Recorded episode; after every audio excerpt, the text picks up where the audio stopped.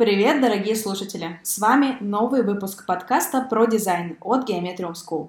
Кто из вас хоть раз в жизни не был в аэропорту? Каждый аэропорт любого города отличается от другого.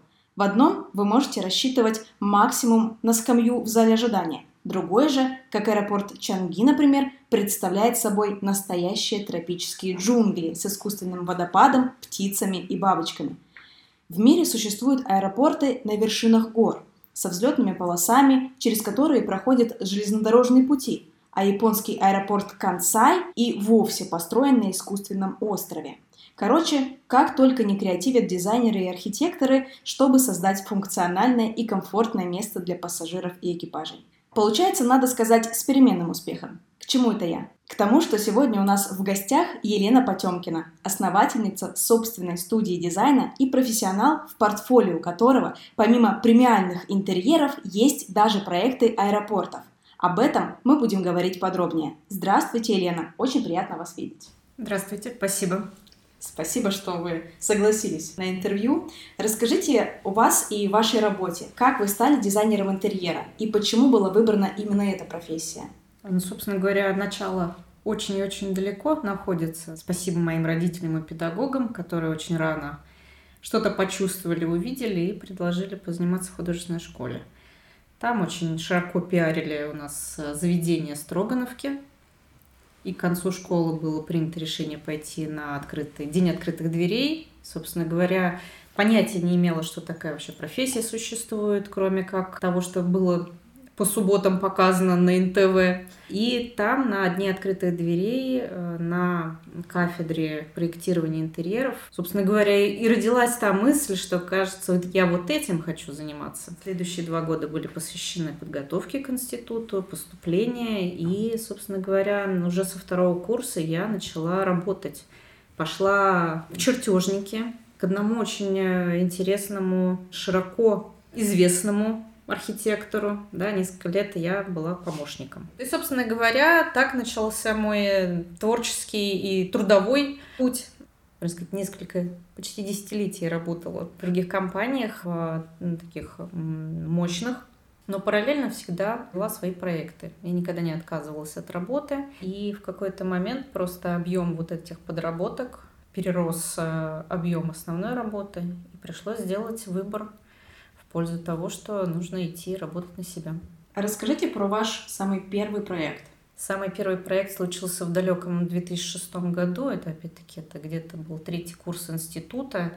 И это была малюсенькая однокомнатная квартира, которая попала ко мне через знакомых. И из этой однокомнатной квартиры нужно было сделать трехкомнатную квартиру. Как мне кажется, это зачастую и бывает.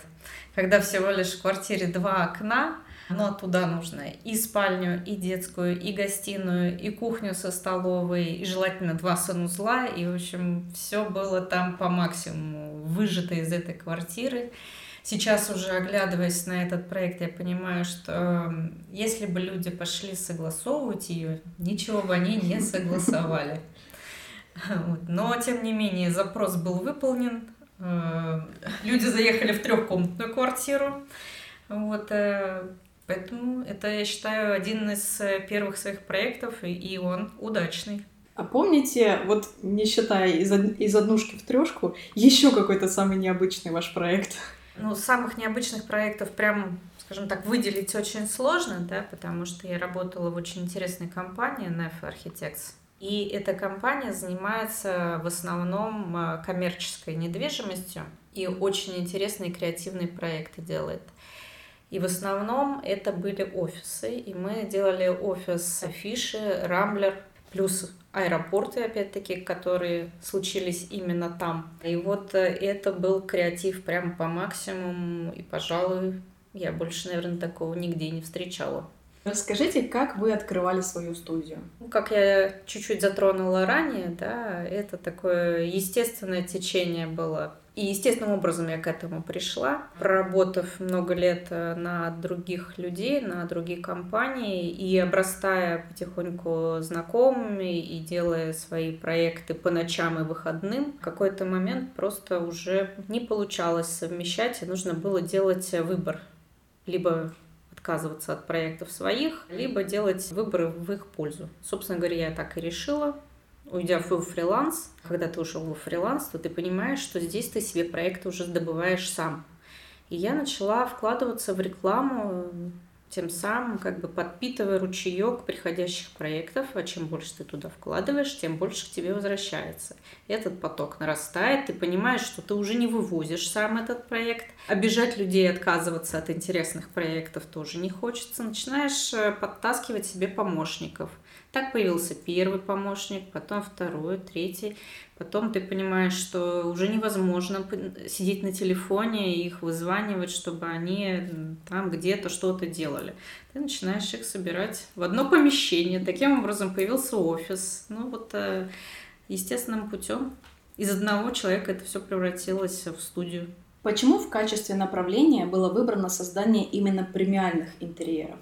Скажем так, это был не мой какой-то осознанный выбор, да, это тоже естественное такое перерастание из э, каких-то более простых интерьеров, и постепенно они усложнялись. Ты как автор постоянно совершенствуешься, да. Дизайн — это, в принципе, такая профессия, которая невозможно выучиться один раз и остановиться. Ты постоянно подпитываешься, подпитываешься. И как э, творец, как художник, хочешь все, что ты напитал, это людям отдавать, да, и вот ты в проектах начинаешь предлагать и такое, и сякое, и зажигаешь людей, и они хотят это видеть у себя, стараются там даже, может быть, где-то перепрыгнуть через свои возможности, отложить это, но воплотить, у тебя нарастает портфолио оно становится все интереснее, шире, объемнее, да, а портфолио, собственно говоря, притягивает в первую очередь заказчиков, да, они смотрят и хотят, о, мне так же. А я говорю, а мы можем еще лучше. Давайте сделаем еще лучше. И, собственно говоря, вот таким образом, нарабатывая портфолио, расширяя, да, предлагая что-то лучше и лучше, интереснее и интереснее, да, люди и приходили с каждым разом все интереснее. И, собственно говоря, таким образом из какого-то среднего класса мы потихоньку перешли в премиальный. То есть люди подтянулись сами собой. Расскажите, как вы подбирали себе команду? Первый человек, который со мной работал, причем работал довольно долго, это, конечно, по рекомендации. Да? Ты еще сам толком не знаешь, как оно, что нужно, и нужно на кого-то опереться. Ты начинаешь э, спрашивать по знакомым, кто с кем работал, кто, может быть, ищет себе сейчас подработку или там готов вступить с тобой в коллаборацию, разделить с тобой ответственность, э, ужас и страх э, самостоятельного Э, плавание. Ну, вот таким образом появился у меня архитектор в помощь, который выпускал рабочие чертежи, и вот мы много лет, собственно говоря, сотрудничали. А дальше уже, когда потребовалась помощь других специалистов, когда мы решили, что мы можем уже делегировать визуализацию, например. Здесь уже пошли в помощь различные сервисы, типа 3DD. И на HeadHunter искали людей, да, ну, потихоньку так. Сейчас мы пользуемся службой подбора кадров, говоря, уже сами даже и не занимаемся поиском. Случались ли у вас неудачи в подборе сотрудников? Какие выводы были сделаны и на что теперь обращаете внимание, нанимая людей? Безусловно, случались. Мне кажется, что, в принципе, подобрать людям довольно сложно, даже если у вас хард-скиллы на уровне, да, то здесь включается чисто человеческое, и без этого никуда, особенно в таком сложном процессе, как э, проектирование и строительство. Да, стресса очень много, факапов случается нон-стопом, да, и как люди к этому относятся, как они вместе решают э, проблемы, это вот такая вещь, которую ты не можешь прочитать по резюме. И как э, человек раскроется потом, это будет известно только потом. Вот, э, поэтому здесь только методом проб и ошибок что-то, да, может, э, сейчас нам уже подсвечивают наши hr через которых прошли сотни людей, и они гораздо легче считывают какие-то подводные камни. Но исключительно только брать, пробовать, работать, не получается, отпускать человека и идти за следующим шишек все равно не избежать. Не избежать, абсолютно. К этому нужно просто, это нужно принять, э, к этому нужно спокойно относиться, что э, людей придется перебирать. И пока сложится своя команда, пройдет, скорее всего, не один год. Но те, которые с вами останутся, они будут самыми настоящими плечами, на которые можно опереться. По вашему опыту, что нужно для того, чтобы выйти из эконом-сегмента в премиум? Нарабатывать портфолио раз, быть в материале, обязательно, да, именно в материале этого сегмента, то есть э, расширять свой кругозор, насмотренность, плюс, конечно, окружение. Обязательно нужно знакомиться с людьми из тех, кто может у вас это заказать. Плюс э, люди, которые делают такой же продукт, да, это не обязательно проектировщики, это именно поставщики, подрядчики, которые знают, как это сделать. Чем отличаются премиальные клиенты? Возможно, у них бывают какие-то необычные запросы. Необычных не так много на самом деле запросов. Запросы плюс-минус одинаковые, как и у сегмента попроще, да. Здесь просто требования сильно выше. Требования к сервису, требования к качеству, требования к срокам. Скорее, это вот э, этим отличаются. Да? Они не прощают моменты, которые сходят в сегменте ниже. Вы имели опыт в проектировании VIP-терминала в Ростове-на-Дону. Расскажите об этом подробнее. Как создавался проект и что вообще учитывалось? Ну, хочу сакцентировать внимание, да, что это не мой лично был проект, а был проект в команде Нефы. Да, я там принимала довольно активное участие и в проектировании, и в создании концепции, и потом в реализации.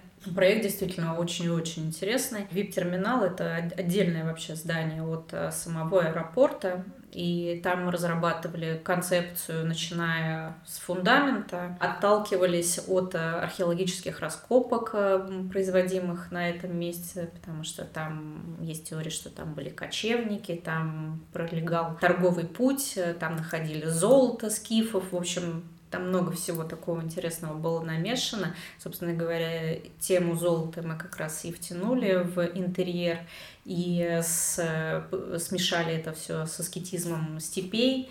А, и, в общем, поэтому родился вот этот образ гладких бетонных поверхностей и золотых, таких переливающихся, как слитков, украшений скифовских. Это было концепцией но при этом очень хотелось создать не тривиальный образ, не образ первого порядка, да, а все-таки, чтобы это было современное здание, минималистичное, строгое, а, но со своими фишками и своими сложностями именно в каких-то узловых местах, да, в светильниках, в отделке стен, в непростой мебели чтобы сама по себе структура здания была непростая, поэтому был выбран формы атриума помещения да, с центральным световым фонарем открытым. Плюс эксплуатируемая кровля. Это, на мой взгляд, не самая тривиальная история для аэропорта с открытыми террасами, с перголами, да, то есть такое, в общем, весьма и весьма, как мне кажется, нам удался проект. Чем коммерческие премиум-проекты отличаются от жилых? Есть ли разница в выборе стиля и сроках реализации? Безусловно. Коммерческие есть э, коммерческие. Собственно говоря, в этом слове все заложено. Э, в первую очередь, в любом коммерческом интерьере стоит вопрос рентабельности. И это всегда упирается в сроки и в стоимость его реализации. Потому что люди, когда делают интерьер под себя, для себя, они гораздо больше себе позволяют. Да, на себя любимых, конечно, люди больше тратят. Плюс э, сроки, естественно, в коммерческих интерьерах очень и очень сжаты. Как правило, это жесткие дедлайны, которые практически невозможно перенести. Если в жилых интерьерах человек влюбился в диван, он будет его ждать там, полгода, год, ну вот по-разному, но он все равно будет ждать. Здесь э, такая роскошь невозможна в принципе. Если мы не можем дождаться к этому сроку что-то, значит, мы это идем и меняем и прямо сейчас, и, и как хотите, вот найдите здесь и сейчас. Вот это основное, собственно говоря, отличие. А чем в целом от всех коммерческих проектов отличается проектирование аэропортов? Помимо банального, скажем так, технологии, да, потому что там абсолютно своя структура, там а, определенные алгоритмы, по которым строится планировка, истории по безопасности и прочим, для меня было откровением абсолютным, что на самом деле аэропорт это большой торговый центр. И все строится вокруг этого. Я не знаю, может быть, это сейчас как раз-таки такое большое разочарование, но это тот такой вывод, который я сделала для себя. Поговорим немного про тренды. Скажите, премиум клиенты подвержены влиянию модных трендов или же они не зависят от этого и могут высказать совершенно иные запросы? Те клиенты такие же, как абсолютно другие. Есть, э, которые подвержены, есть, которые не подвержены, да, и придерживаются своего жизненного опыта, своим привычкам и так далее. Есть те, которые падки на тренды, на фирмы, на что-то такое, да, вот э, знаковое. А есть люди, которые вот привыкли, что должно быть комфортно, привычно, тепло, уютно, светло, не светло, там, ну, все что угодно, просто как вот он привык. Э, и он может из объекта в объект просто это тиражировать э, и не готов совершенно пробовать, несмотря на то, что у него есть возможности и так, и сяк, и это не последняя его квартира, и не первая его квартира, и он мог бы по-другому сделать, он придерживается того, что ему нравится, уже однажды опробовано, и вот он в этом живет. Вот, поэтому здесь э, про тренды, собственно говоря, абсолютно сугубо индивидуальная история без сюрпризов, да, любят. Да, кто-то любит без сюрпризов, а кто-то говорит, сделайте вау, чтобы все мои соседи пришли и сказали, как же у тебя. Ну, в общем, у всех свои запросы, у всех свои мотивации для создания его интерьера. Бывает ли так, что VIP-клиент просит создать интерьер, который кажется вам безвкусным? Что вы делаете в этом случае? Бывает, конечно, бывает. С любым специалистом, да, если человек к тебе пришел, ты ему предлагаешь варианты, ты ему предлагаешь лучший вариант. Потому что ну, для дизайнера новый проект это как подарок ребенку на Новый год. Это всегда вдохновение, это все желание сделать. Вот сейчас я сделаю самый лучший проект в своей жизни. Это будет вот самый. Ты начинаешь, естественно, генерить и рассказывать, как э, улучшить, как э, обойти эти углы, чтобы из вот того многообразия, чего тебя писал заказчик, получилось все-таки классно. Но если не получается, то приходится, конечно, иногда и отказываться. Ты если, понимаешь, что ты ну никак не можешь человека э, направить в нужном направлении. Всегда ли тренды это хорошо? Комфортно ли жить в модных интерьерах, как считаете? Ну, если честно, то тренды в интерьерах я, в принципе, не очень приемлю. Я приверженец того, что интерьер архитектуры – это вещь, которая должна быть вне времени. В ней могут быть какие-то трендовые наполняющие, которые ты можешь занести и вынести, да, но сама структура, сама коробка, то, что вы делаете на много-много лет, это должно быть э, такая базовая вещь. Да, она не может быть скучной, она не может быть фоновой, или наоборот, она как раз может быть фоновой, да, но она должна быть как раз-таки без вот каких-то модных, кричащих вещей и элементов. Э, это, скажем так, даже практически фон для жизни. То есть вы туда заносите, выносите, вы со временем сами меняетесь, вы можете туда дополнять э, что-то вот то, что вам теперь стало интересно. Вам перестало это быть интересным, волновать вас. Вы вынесли, занесли что-то свое, то, что сейчас актуально. Как, на ваш взгляд, можно внедрить трендовое решение в проект так, чтобы через время оно не стало антитрендом? Ну вот, собственно говоря, практически я это уже проговорила. Получается, ну вот какой-то минимализм, да, минималистичные какие-то вещи, да, чтобы не вычурно это было. Тоже не скажу, что это должен быть исключительно минимализм. Mm-hmm. Это опять-таки по запросу человека. Вот к чему человек больше, где ему комфортнее в традиционном интерьере или в более современном интерьере. Но коробка, то, что условно у нас приклеено к стенам, mm-hmm. Полу, это все довольно должно быть э, спокойное фоновое, да, которое вытерпит любые э, наполнители в квартире. Ну, там те же диваны, они сегодня одной формы модные и в тренде, завтра другой. Сегодня один текстиль у нас э, задает тенденцию, завтра другой. И это вот легко меняемые как раз-таки предметы. И на фоне тех стен базовых они будут прекрасно работать. Как лично вы относитесь к интерьерной моде? У вас есть любимые течения? Нет, у меня нет любимых течений. Я очень быстро начинаю скучать, э, если я работаю в одном каком-то направлении. буквально через два проекта я понимаю, что надо куда-то двигаться дальше в другом направлении. У нас очень часто бывает так, что клиенты приходят и говорят, мы у вас видели проект, хотим так же. Ну, раз ты сделал, два ты сделал. Третий раз это ты уже начинаешь э, тосковать, ты начинаешь уже так или иначе все равно переделывать, перестраивать. Да, собственно говоря, уже на второй проект ты не, не копируешь предыдущий. Ты все равно пытаешься переработать даже то, что ему там очень понравилось, э, в новом, новой интерпретации. Человек-то другой пришел. И ты, э, когда начинаешь работать над проектом, ты читаешь человека, ты погружаешься в него. Так или иначе, все равно находятся новые приемы для того, чтобы предыдущий интерьер прочитался в ином контексте. Переходим к нашей постоянной рубрике «Блиц». Отвечаем быстро, но не обязательно коротко. Ваш самый любимый проект?